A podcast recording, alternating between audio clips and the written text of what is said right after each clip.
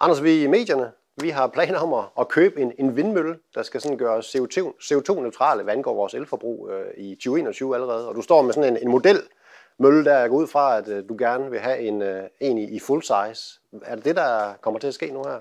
Ja, vi valgte at gå i medierne med det, øh, umiddelbart efter, at vi havde fået den endelige, det endelige tilsavn fra Finanstilsynet, og det fik vi i går. Og derfor er der omtalt i dagens aviser, øh, eller i dagens avis fra Jyllandsposten om det her. Og øh, vi har jo ikke ligget på den lade side, øh, siden vores formand i foråret 2019 foreslog, at øh, bestyrelsen skulle på en grøn øh, studietur øh, til det nordiske. Og der besøgte vi jo blandt andet et biogasanlæg, som vi også lavede en udsendelse omkring. Vi besøgte Hirstals Havn, og vi fik en masse foredrag om solenergi og vindenergi, og vi så også, hvordan bæredygtige fiskefartøj øh, agerer øh, i relation til at holde øh, klog fiskeri på den lange bane. Og efter konferencen øh, på FIDAs årsmøde, der tog vi simpelthen beslutningen i bestyrelsen om at gå ind på det forslag, som formanden var kommet med om, om det kunne lade sig gøre, at vi kunne øh, skabe egen øh, produktion Øh, så vi kunne være CO2-neutrale fra, fra 2021. Og så viser det sig altså, hvis man køber sådan en kæmpe landbaseret øh, vindmølle af de helt nye store, så kan man faktisk godt uden statsstøtte skabe en produktion, der dækker det direkte og indirekte øh, behov, øh, Jyske Bank-koncernen har. Og det er ca. 16,5 gigawatt øh, på årsbasis. Og, og hvornår får vi så vores egen mølle, og hvor skal den stå? Jamen, vi har ikke ligget på den lade side, øh, heller ikke siden i går. Øh, vi er faktisk allerede gået i gang med at sondere terrænet, og håber relativt hurtigt, at vi kan, vi kan lukke en aftale på det her. Og vi har selvfølgelig også på baggrund blandt andet af den artikel fået den første henvendelse fra en kunde, som, som har et alternativt forslag til os.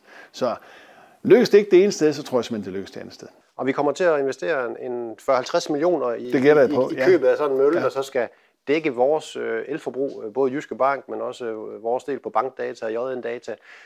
Hvad nu, hvis den her mølle producerer dobbelt så meget strøm, som, som vi kan forbruge? Hvad, hvad gør vi så? Vi må vel ikke begynde at leve af at sælge strøm? Ja, det gør den ikke. Altså, der er målinger på sådan en, en kal her, hvad, hvad den kan producere. Det vil være plus minus nogle få øh, gigawatt.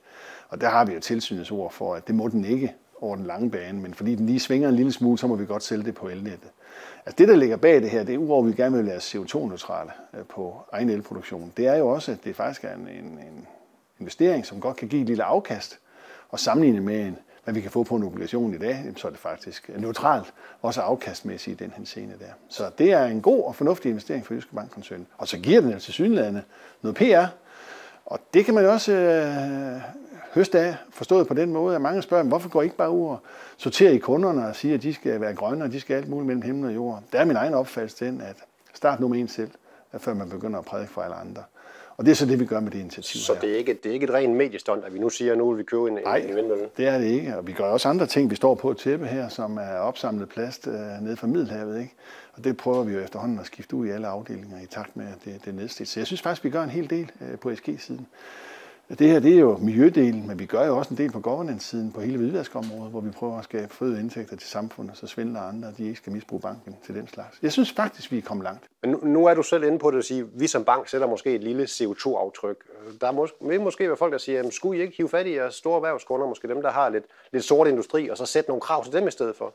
Om det er svært for os at rende og sætte krav til lovlige virksomheder. Øh, jeg tror simpelthen, øh, at erhvervslivet som helhed ser en god idé i det her. Og det, der er vores point omkring øh, at købe noget, der er uden statsstøtte, det er, hvis man kunne skaffe tilstrækkeligt meget grøn energi uden statsstøtte, og virksomheden kunne se en idé i det her rent forretningsmæssigt, jamen så vil den omstilling komme lynhurtigt, og ikke vente til 2030. Så det er mere for de her mekanismer i gang, og det er også derfor, vi gerne vil være forbillede og kan henvise til, hvad en virksomhed af vores øh, kaliber kan gøre.